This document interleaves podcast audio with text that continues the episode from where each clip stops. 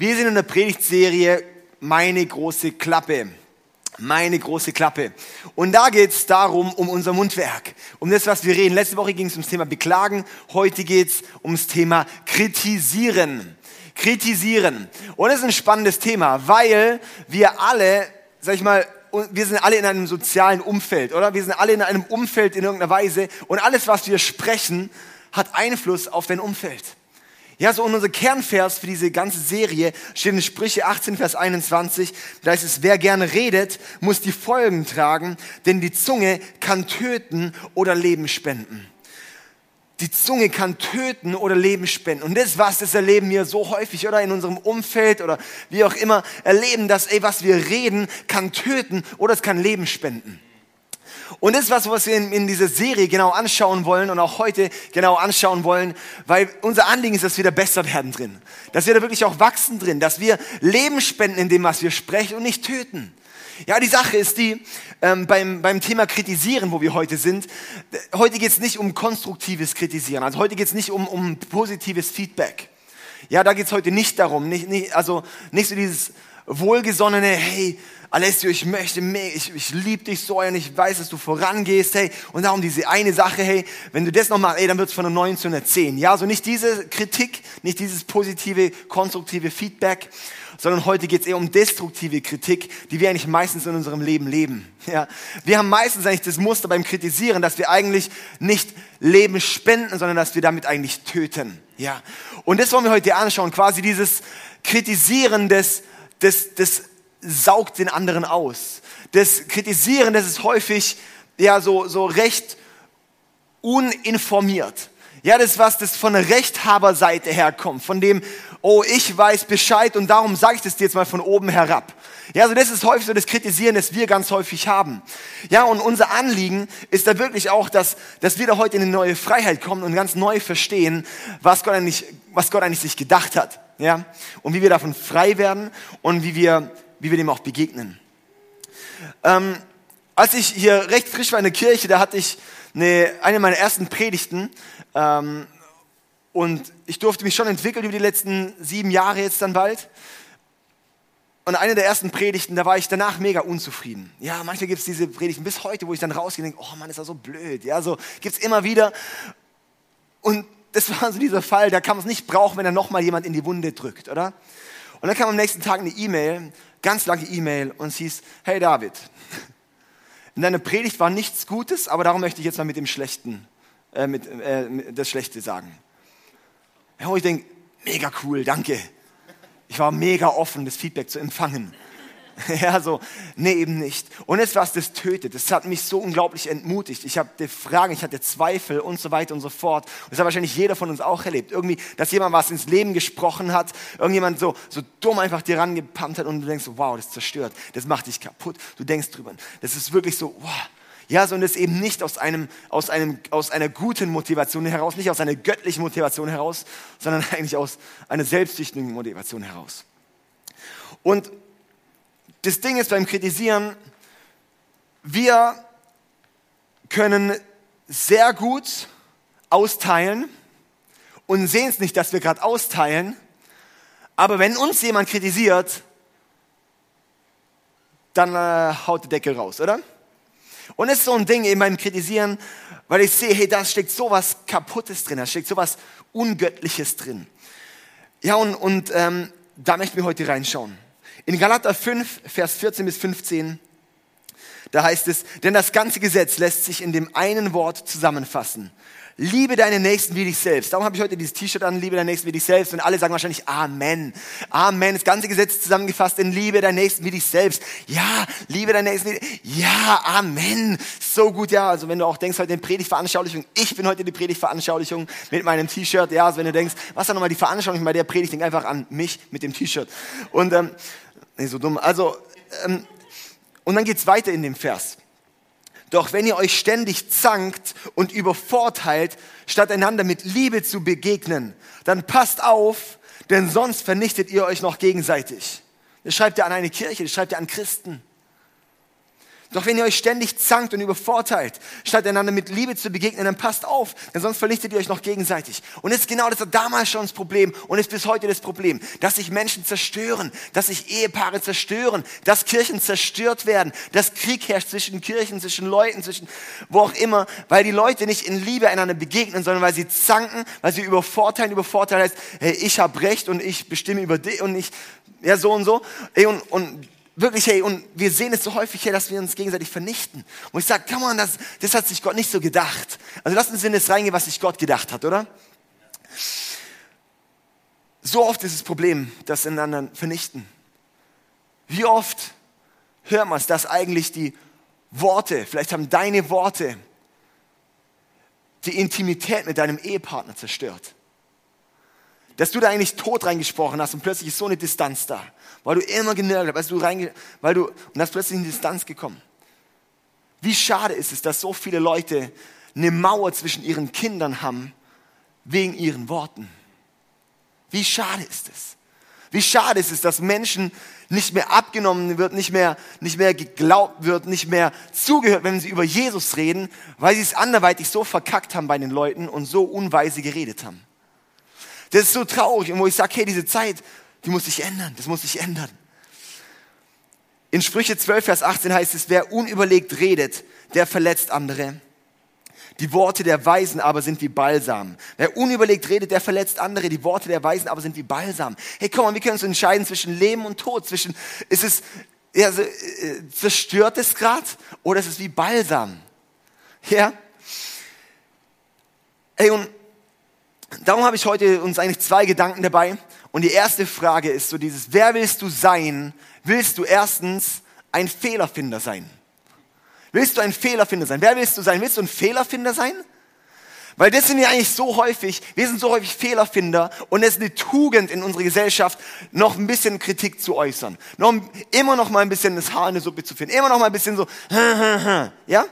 Und das Ding ist einfach, hey, wo, wo ich sehe, dass, dass, das ist so ein, einfach eine, eine, eine riesen Herausforderung, weil wir wollen ganz häufig zuerst das finden, was falsch ist, bevor wir das finden, was richtig ist. Wir wollen erst hervorheben, was ist falsch ist, was kaputt ist, was nicht gut ist, was zu bessern ist, anstatt mal auf das zu schauen, was gut ist. Man kann in der Kirche immer was kritisieren. Oder wir können dankbar sein für das, was wir haben. Und sagen, yes, und da schauen wir drauf. Du kannst in deiner Ehe immer auf die Dinge schauen, die kaputt sind. Oder du kannst drauf schauen, was gut ist und dafür dankbar sind, das hervorheben und das bauen.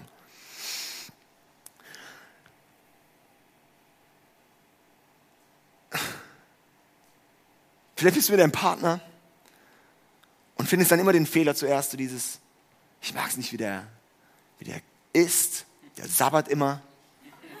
Wenn der trinkt, hat immer so ein Schnurrbart noch dran. Ja, so, boah, der schwitzt so, übel eklig, ey, wie der schwitzt. Ja, ich mag es nicht, wie der atmet. Also, atme mal nicht mehr. So. Ja, so häufig, im Endeffekt, ich überspitze ein bisschen, aber im Endeffekt, so gehen wir ganz häufig mit Menschen um.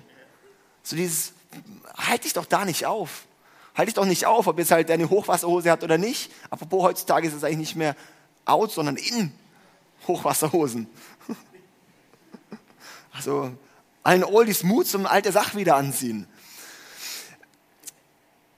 Hey, wir kritisieren, und das ist eben so ein Gedanke, wir kritisieren ganz häufig bei anderen, was eigentlich ein Mangel bei uns ist. Wir kritisieren häufig den Mangel irgendwo, was eigentlich der Mangel bei uns ist.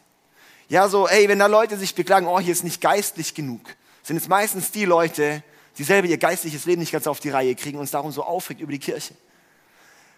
Wenn du dich beklagst, oh, das und das und das ist so blöd, dann ist oft das, wo du selber auch zu strugglen hast mit. Und es ist einfach wichtig, ist das auf dem Schirm zu haben, auch, auch wenn dich Leute kritisieren. Hey, wenn Leute kritisieren, ist es meistens aus einer Verletzung bei ihnen heraus. Meistens aus einem Minderwert heraus. Meistens aus irgendwas, das sie sich beweisen müssen. Ja? Und ist eigentlich nicht aus einer Stärke heraus.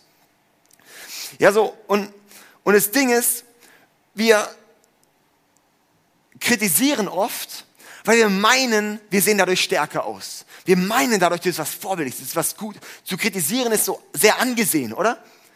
So nochmal Kritik zu äußern, nochmal hier was anzukreisen, sowas. Wir denken häufig, oh, das ist jetzt mega gut. Die Sache ist die, das, zieht, das, das wirkt nicht gut, das wirkt einfach nur peinlich, das wirkt schwach, das wirkt unsicher und es wirkt sehr, sehr unvorbildlich. Zum Beispiel, ich habe Leute, die ich schätze und ich bewundere. Aber ich habe noch keine Person getroffen, die immer am Kritisieren ist, wo ich sage, oh, ich möchte unbedingt sein wie der. Hast du schon mal, ja, so, so, hast du schon, hast du eine Person, wo du sagst, boah, der kritisiert überall, der kritisiert die ganze Zeit, bam, und da und da ist blöd, und hier und nörgel und dies und das, und sagst, boah, ich möchte voll sein wie der. Ich möchte voll sein wie die. Nee, ist es nicht. Aber trotzdem wollen wir häufig so sein. Ist es irgend so ein verdrehtes Ding bei uns, wo ich sage, nee, hey, es braucht wirklich auch, dass wir, dass wir, dass wir da mal die, diese Lüge ein bisschen rauskommen sehen, ah, das ist ja gar nicht angesehen vielleicht. Ja, so, wie, wie wirke ich da eigentlich auch? Ja.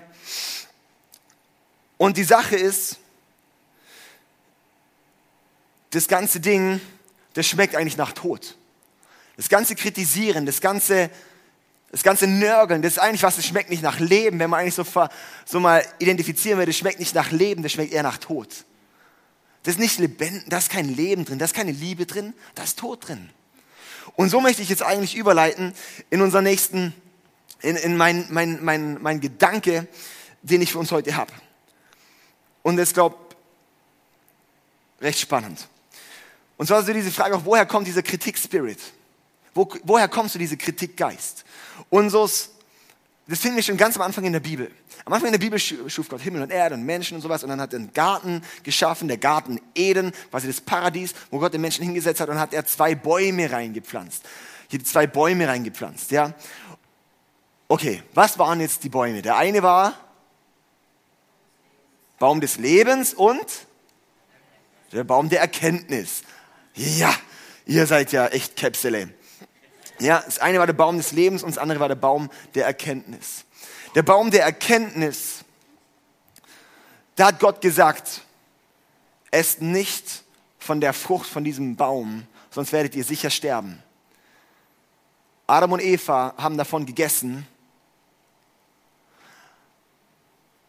aber sie sind nicht körperlich gestorben, sondern sie sind geistlich gestorben. Sie sind von der Verbundenheit mit Gott gestorben. Gott hat sie geschaffen, in Beziehung zu laufen und in einer Enge zu laufen. Ja, und hier beim Baum der Erkenntnis, das heißt der Baum der Erkenntnis von Gut und Böse. Ich habe früher immer gedacht, so der Baum der Erkenntnis wäre was Gutes. Ja, so, warum ist es jetzt blöd, wenn die davon den Baum essen? Ja, weil Baum der Erkenntnis von Gut und Böse heißt, ich werde plötzlich der Richter über mich selbst.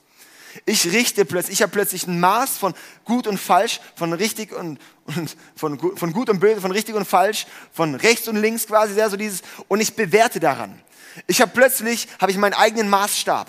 Ich habe eine menschliche Gerechtigkeit, der ich nie gerecht werden kann. Das ist der Baum der Erkenntnis. Quasi der Ort, wo ich mich selbst, wo ich selbst eigentlich so, so, wo ich, wo ich selbst eigentlich verurteilt bin. Wegen dem Maß, der plötzlich da ist. Wegen den Dingen, die plötzlich da herrschen. Wegen quasi der neuen Gesetzgebung, die da ist. Ja, der Baum der Erkenntnis, der ist, der ist gnadenlos. Der Baum der Erkenntnis, das was, da bist du im Modus von ich arbeite und muss mir etwas verdienen. Und das Ding ist, wenn du dir selber arbeitest und verdienst, ist das Einzige, was auf dein Leben bezogen ist, der Tod.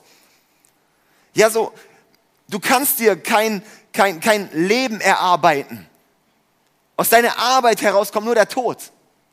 Das Ding ist aber der Baum des Lebens und das ist der Baum, der quasi für das Leben mit Gott steht. Der für das Leben steht, quasi in Verbindung mit Gott. Und dieser Baum, da ist die göttliche Gerechtigkeit, da ist Gnade. Das von, können wir vielleicht die nächste, die nächste Folie mal zeigen. Ja, und dann haben wir hier ein bisschen auf, aufgelistet. So, hey, wir haben hier den Baum der Erkenntnis, dass du verdienst und Lohn ist Tod. Beim Baum des Lebens ist das Geschenk, das ist kein Verdienst, das ist plötzlich ein Geschenk, das Gott gibt und das ist Leben. Dein Geschenk ist dann plötzlich Leben, das Gott dir gibt. Ja, beim Baum der Erkenntnis, da bist du ständig in einer menschlichen Gerechtigkeit. Du hast selber deine Maßstäbe. Du sagst selber, das ist gut, das ist falsch. Du sagst, oh, der ist, du, du, das ist eben verurteilen. Da verurteilen wir. Da sind wir in dem Modus zu verurteilen. Du fragst dich, warum verurteilen wir eigentlich ständig? Soll ich dir was sagen? Das ist ein Modus vom alten Menschen. Das ist ein Modus von dem, was eigentlich von Gott getrennt ist. Zu verurteilen, zu kritisieren, ist nicht, was auf der göttlichen Seite ist. Das ist, was auf der ungöttlichen Seite ist. Hier bist du gnadenlos. Hier sagst du, egal, ich sag es dir, pff. Hier ist die Gnade, da sagt Jesus, hey, du bist gerechtfertigt. Hier sagt Jesus, du bist gerechtfertigt. Hier sagt Jesus, du bist neuer Mensch. Hier drüben bist du richtig falsch. Du machst es gut, du machst es schlecht. Und rechtfertigst dich selber und denkst, ich habe das aber richtig gemacht. Darum, Hallöchen, ich habe jetzt das Recht, da jetzt reinzusprechen. Hier ist es im Endeffekt, wo es heißt, da ist die Liebe. Da herrscht die Liebe. Da ist es, dass es heißt, hey, Liebe ist bedingungslos. Es gibt einfach, egal was ich bekomme, egal was ich gerade sehe, das ist die Liebe. Ja? Beim Baum der Erkenntnis, da gibt es diesen schönen Vers in Römer 10, Vers 2 bis 3, da heißt, denn ich bezeuge ihnen, das habe ich nicht auf der Folie, dass sie Eifer für Gott haben, aber ohne Einsicht. So viele haben Eifer für Gott, aber haben keine Einsicht. Denn sie erkennen die Gerechtigkeit nicht, die vor Gott gilt und suchen, ihre eigene Gerechtigkeit aufzurichten und sind so der Gerechtigkeit Gottes untertan. Ja, so versuchen ihre eigene Gerechtigkeit aufzurichten, das eigene, mein eigenes Recht, das eigene Ding und es macht dich kaputt. Das macht dich, weil dann, das macht dich kaputt. Das zerstört dich. Du sprichst da quasi dein eigenes Urteil über dich selber. So sagt Jesus, richtet nicht, auf dass ihr nicht gerichtet werdet. Richtet nicht, auf dass ihr nicht gerichtet werdet. das ist so krass. Wenn wir im Richten sind, heißt es, wir werden auch gerichtet. Wenn wir im Lieben sind, heißt es, Gott ist Gnade und ich bin freigesprochen. Der Baum der Erkenntnis, der hat einen Geschmack des Todes. Der hat einen Geschmack, wenn du mit Menschen im Gespräch bist, wenn du in Situationen bist und merkst, wow, der schmeckt einfach nach Tod. Der schmeckt faul, der schmeckt eklig, der schmeckt, irgendwas stimmt da nicht dann weißt du, auf welcher Seite du bist und dass es eigentlich das von Gott getrennte ist. Baum des Lebens ist da, wenn Leben gespendet wird, wenn plötzlich was aufblüht, wenn, wenn, wenn, wenn, wenn, wenn Freisetzung da ist, wenn Aufbauen da ist. Da ist der Baum des Lebens. Und die Sache ist die, vom Baum der Erkenntnis zum Baum des Lebens, dazu kam Jesus. beim Baum der Erkenntnis das Anklage, das Programm. Ich klage an. Ich klage an. Soll ich dir was sagen, wenn du anklagst, wenn du Leute anklagst, wenn du deinen Partner anklagst, verurteilst, wie auch immer, soll ich dir was sagen, das ist wie in der Bibel die Pharisäer. Die Pharisäer, die haben immer noch mal so und dann noch da angeklagt. Da angeklagt, ja. Und die Sache ist die, das sind nicht so die Pharisäer, sondern in der Bibel finden wir noch einen anderen Namen für den Ankläger. Und der Ankläger in Offenbarung 12, Vers 10 ist der Teufel. Der Teufel wird als Ankläger bezeichnet. Das heißt, Anklage ist ein Ding vom Teufel. Das ist ein Teufel seine Kultur. Anklage ist ein Teufel seine Kultur. Wenn du anklagst, dann ist es die Kultur vom Teufel. Das ist krass. Und auf Gottes Seite, da ist Freispruch. Die Sache ist die, vielleicht geht es dir häufig so, du fühlst dich selber, du fühlst dich schuldig. Du fühlst dich angeklagt von Gott. Du denkst, oh Mann, jetzt habe ich hier schon wieder da einen Fehler gemacht, jetzt habe ich da schon wieder gelogen, jetzt habe ich da schon wieder mir ein Porno reingezogen, jetzt habe ich da schon wieder das und das falsch gemacht. So ja, und sitzt da und denkst, oh, Gott klagt mich voll an. Soll ich dir was sagen? Gott klagt dich nicht an, sondern der Teufel klagt dich an. Der Teufel ist der Ankläger, nicht Gott ist der Ankläger.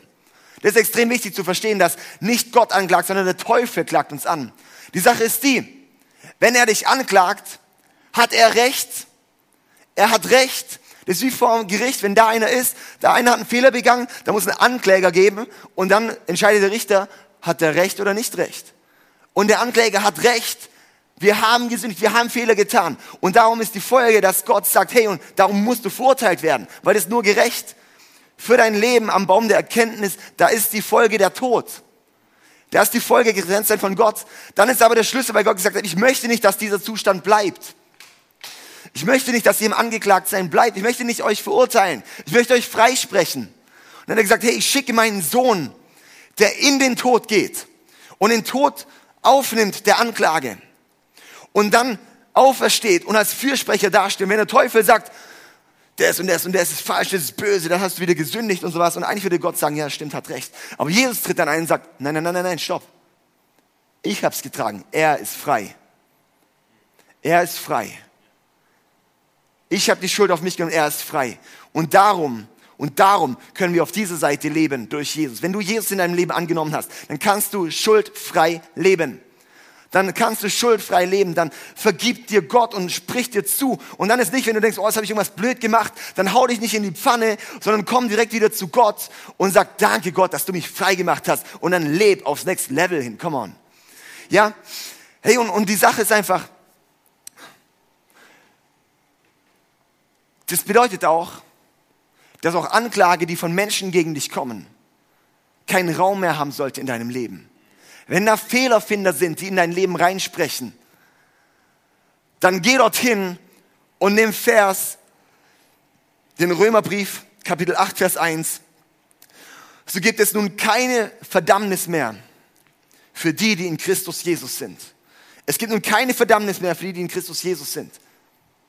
Sag dir eins, ich werde ziemlich oft angeklagt. Ich werde sehr oft kaputt gemacht. Wenn du vorne stehst, dann bist du immer, Leute feiern es, aber Leute hassen es. Und ich muss so auf diesen Vers nehme ich mir und sag, und es gibt keine Verdammnis für die, die in Jesus Christus sind. Und ich weiß es weg und sage, ja, das Wort Gottes in meinem Mund ist so kraftvoll wie das Wort Gottes in Gottes Mund. Und diese Aussage nehme ich für mein Leben und sage, hey, es hat kein Recht. Nein, du darfst mich nicht anklagen. Teufel, du darfst mich nicht anklagen. Nein, ich bin frei, ich bin rein, ich bin gut. Und Gott spricht dann für mich. Darum ist dieser Vers für mich so wichtig, den auswendig zu kennen. Es gibt keine Verdammnis die, für die, die in Christus Jesus sind. Das heißt, Jesus spricht für dich. Wenn du Jesus nicht hast, dann wirst du verurteilt. Und es ist auch die Sache, das bedeutet auch, wie gehst du mit Menschen um? Wie gehst du mit Menschen um? Beschuldigst du sie? Klagst du sie an? Kritisierst du sie? Oder sprichst du Leben? Bist du ein Fehlerfinder und stehst eigentlich auf dieser Seite und sprichst eigentlich tot in das Leben rein? Oder gehst du so mit jemandem um, wie man als neuer Mensch mit Menschen umgeht? Wenn Gott sagt, hey, du bist ein neuer Mensch, dann heißt es, du lebst anders, du hast ein anderes Denken. Und ist, was Gott in dir freisetzen möchte. Die Sache ist die, jetzt kann man nicht heute da sehen und sagen, okay, gut, jetzt erarbeite ich mir das selber, jetzt arbeite ich mich da einfach ein bisschen, das diszipliniere ich mich ein bisschen mehr, ein bisschen besser zu sein. Nee, das ist eben nicht das Prinzip. Bei Gott funktioniert dann nicht mehr, ich arbeite dafür, sondern bei Gott geht es darum, ich empfange es und lass ihn an mir arbeiten. Und ist der große Schlüssel. Ganz viele Christen empfangen es theoretisch, ja, so, so, eigentlich ist hier unsere neue Heimat. Eigentlich ist hier die neue Heimat, so im Baum des Lebens. Wirklich so dieses, hey, das, wir, wir haben dort eigentlich empfangen, aber das Problem ist, das ist eigentlich unsere Heimat, aber wir sind die ganze Zeit im Urlaub da drüben. Wir sind die ganze Zeit im Urlaub am Baum der Erkenntnis und merken so, wow, hey, und dann bam, bam, bam und sprechen und kritisieren und so weiter und so fort, ja. Und, und dann denkst du, oh, okay, jetzt muss ich vielleicht ein bisschen besser werden und versuchst halt zu arbeiten, dabei arbeitest du gegen dich selber, weil du wirst aus dir raus nicht besser, sondern Gott hat dich verwandelt. Das ist ja der Schlüssel, warum Gott dich zu einem neuen Menschen macht, warum wir in der Bibel lesen, dass man wiedergeboren werden muss, ja, und nicht, nicht ich sterbe irgendwann am Ende des Lebens und dann werde ich als eine Katze wiedergeboren, sondern nein, wenn ich Jesus in mein Leben lasse, dann werde ich ein neuer Mensch. Der alte Mensch ist vergangen, ein neues Leben hat begonnen. 2. Korinther 5, Vers 17, ja, das ist so wichtig, dass wir solche Dinge verstehen. Und an dieser Heimat, da sprechen wir dann auch, wie es bei uns zu Hause sich gehört. Da spreche ich dann auch Leben. Auch wenn ich angekreidet werde, dann lasse ich das einfach. So what? So what? Und wenn du merkst, hey, du kommst immer wieder in diesen Kritik-Spirit rein, in diesen Fehlerfinder-Modus, dann ist es so wichtig, dass du Jesus nochmal neu erkennst und, sag, und deine Identität neu erkennst, wer du in Jesus bist. Und erkennst, dass du hier in diese Heimat gehörst. Und dass Gott dich neu gemacht hat. Und dass dich Gott auch immer mehr erneuern möchte. Und es braucht eine Bereitschaft hinzugeben und sagen, ja Gott, und tu es. Tu es an mir. Lass es an mir geschehen. Das Problem ist, wir bleiben häufig hier drüben stehen und beharren auf unser Recht. Und sagen, der ist blöd, das ist blöd, hier ist dumm wir harren auf unserem Recht, anstatt zu sagen, danke Gott, dass du gut bist. Danke Gott, dass du gut bist. Die Grundlage, um in ein Leben von Menschen zu sprechen, ist die Liebe. Die Grundlage, in ein Leben von Menschen zu sprechen, ist die Liebe.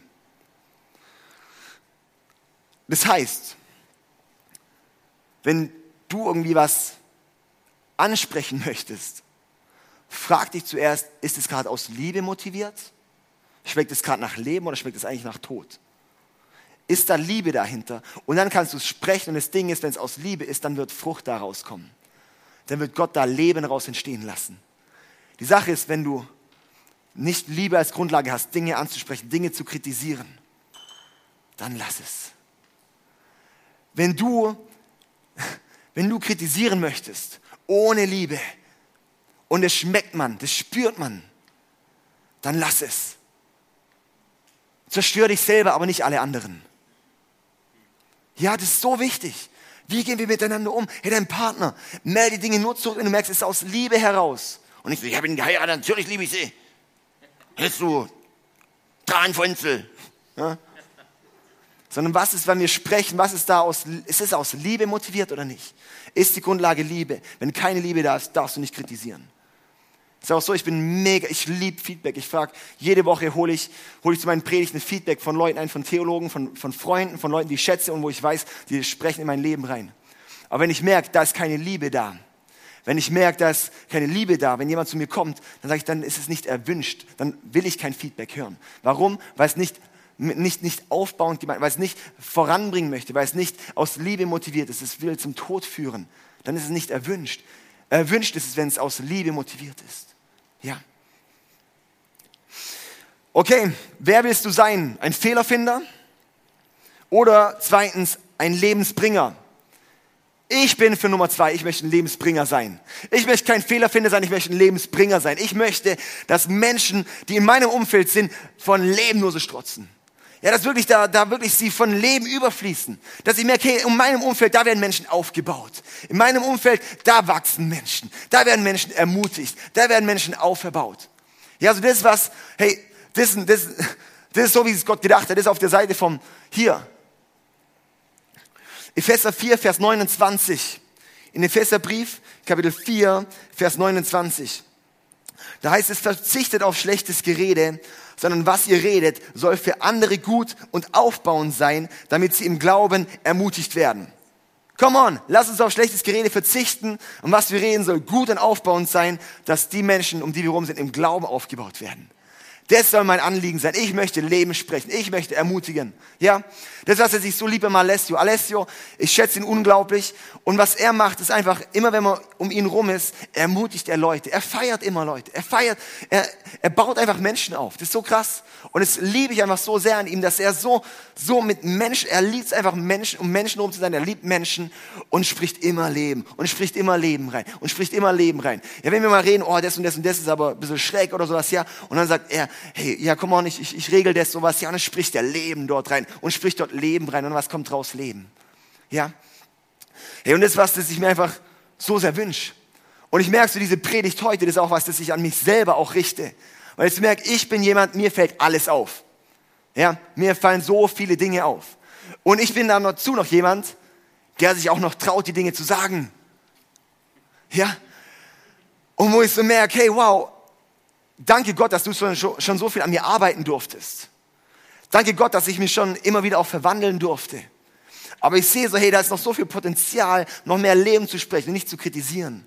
Nicht auf die Dinge zu schauen, die nicht sind, sondern auf die Dinge, die lau, wo, wo gut sind, wo ich sage, hey, da ermutige ich dich drin. Du kannst deinem Kind sagen, boah, blöd, dass du nicht aufräumst, oder du kannst sagen, boah, ich finde es so schön, wie mitfühlend du bist. Du kannst deinem Arbeitskollegen sagen, Mensch, dein Platz ist nicht aufgeräumt, und du kannst sagen, boah, ich finde es so genial, wie du mit den Mitarbeitern redest. Das sind zwei Dinge. Und soll ich dir was sagen, wenn du ermutigst, wenn du aufbaust, dann baust du ihn. Dann wird er wachsen, dann wird was vorangehen. Und wenn dann eine Beziehungsebene da ist, dann kannst du auch aus der Liebe heraus, die in der Beziehung steckt, kannst du dann noch reinsprechen. Und dann kannst du auch mal sagen, hey, schau mal, hey, mit dem Platz. Ist ein bisschen Chaos so, ja. Und ich glaube einfach, dass, dass du da echt von einer, von einer 4 auf eine 5 kommen kannst, ey. Ja, so machen wir das alte Papier wirklich unten in Mülleimer rein, ist ja, glaube ich, richtig. Ja, keine Ahnung. Also ganz, also dieses, wenn man eine Legitimation hat, in Leben zu sprechen, dann kann auch Dinge aufgebaut werden.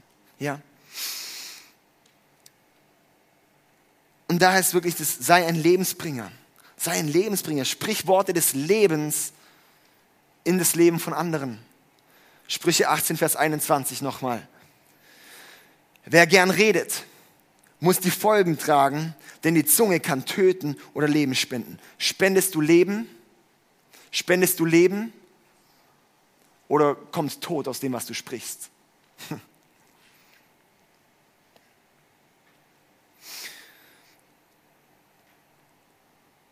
Nach dieser Predigt, wo ich da am Anfang erwähnt habe, wo ich dann diese wunderschöne E-Mail gekriegt habe, da habe ich dann danach mich mit dem, mit dem Krigo zusammengesetzt. Das war der ehemalige Pastor vom ICF Schaffhausen Singen, der mich rangeführt hat die ersten zwei Jahre.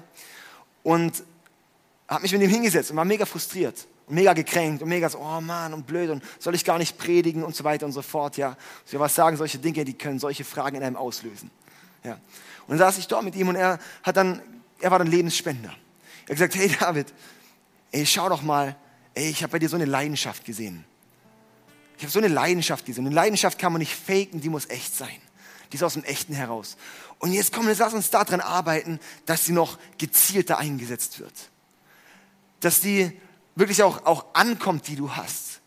Und es war so cool. Und lass uns mal, hey, so schön, ich finde es so genial, dass du, dass du dann nicht so viel aufs Skript geschaut hast. Aber lass uns schauen, wie wir zum Beispiel noch an der Bühnenperformance ein bisschen arbeiten können. Und solche Dinge hat er dann angeschaut und es war so, wow, krass. Es hat Leben gespendet. Er hat ermutigt. Und er hat, er hat wirklich da auch selber eine Verantwortung übernommen, quasi da auch, auch reinzusprechen und mich an die Hand zu nehmen. Und da möchte ich ermutigen, lass uns Lebensspender sein.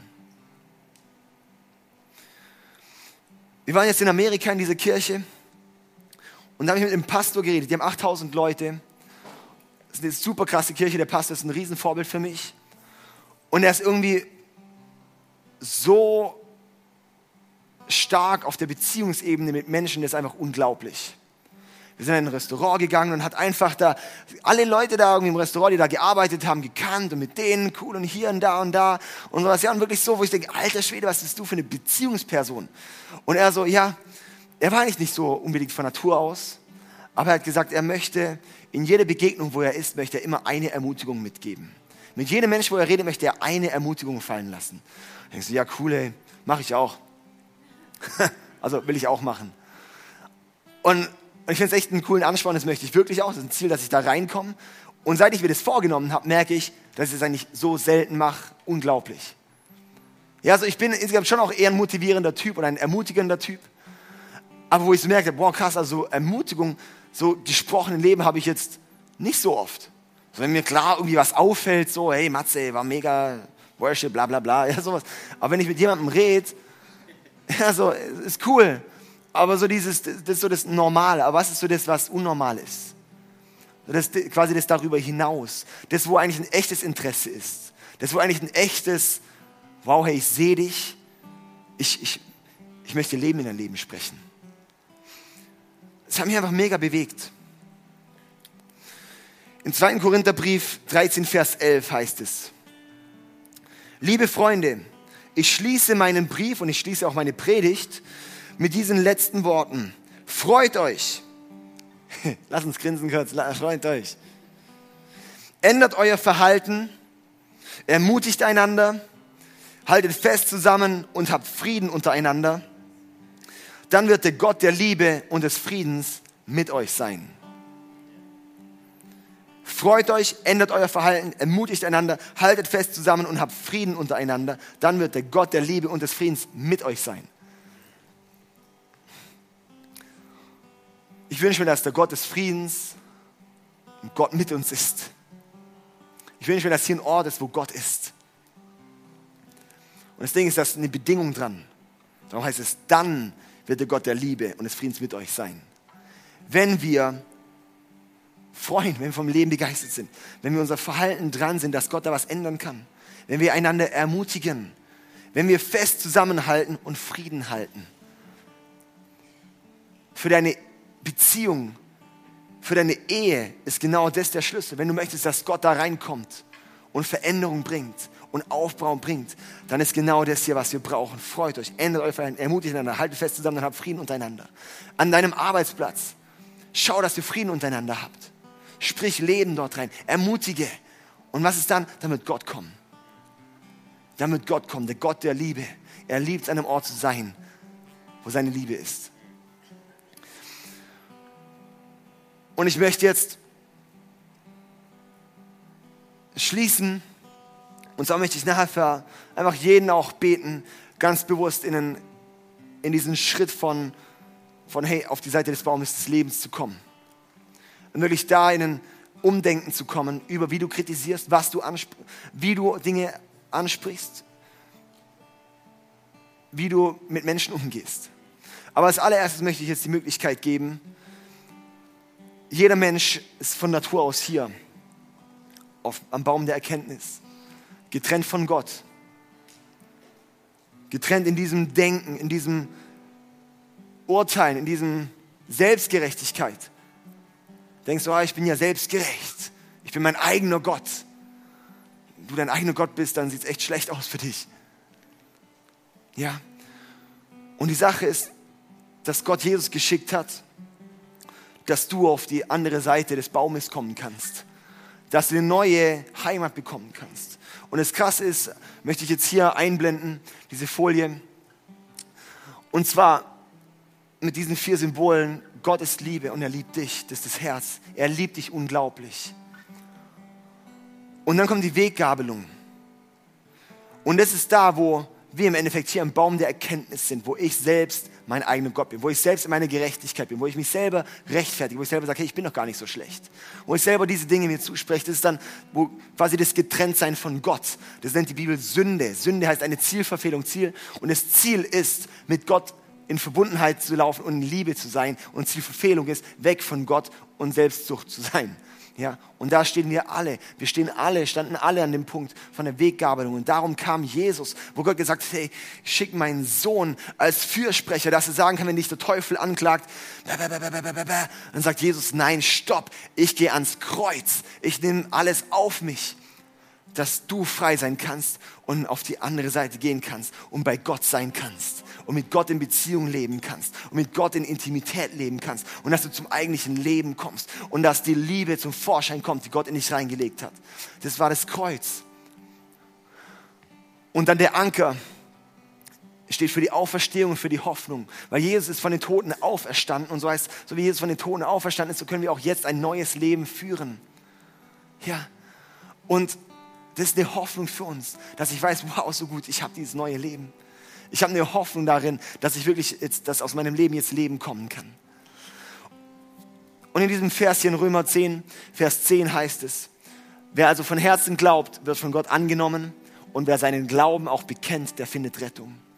Das heißt, wenn du heute da bist und sagst, hey, ich glaube, hey, das, das, ich merke, dass Gott da gerade was tut. Ich merke, dass Gott gerade was in mein Herz da pflanzt, wo ich merke, wow, hey, da ist was dran.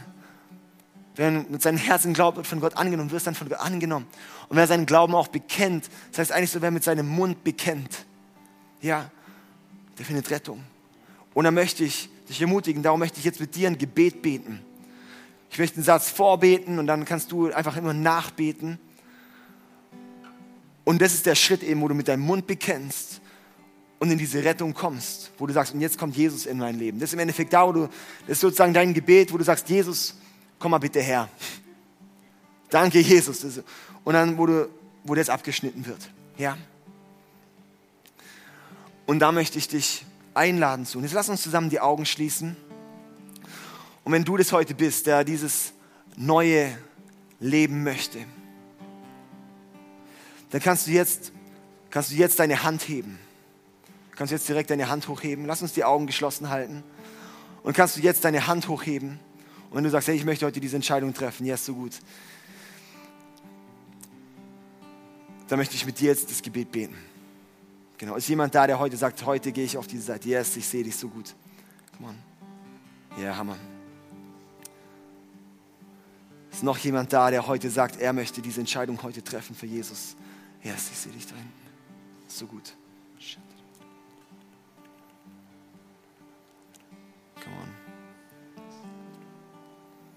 Ist noch jemand da? Okay, come on. Lass uns mit den zwei Leuten, die jetzt ihr Leben Jesus geben wollen, zusammen beten. Und jetzt könnt ihr beide einfach direkt einfach mitbeten, ganz bewusst zu diesen, einfach das, was ich jetzt auch vorbete. Jesus, danke, dass du mich liebst. Danke, dass du für mich ans Kreuz gegangen bist um meine Schulden zu tragen.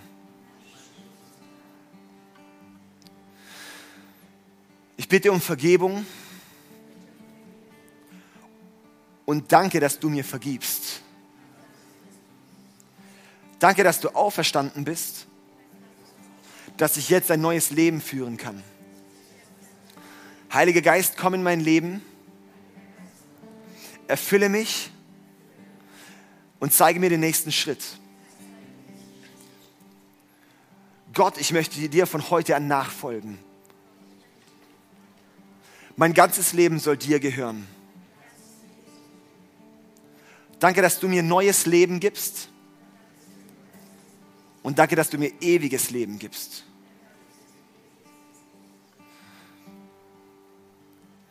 Danke, dass du mich liebst. Amen.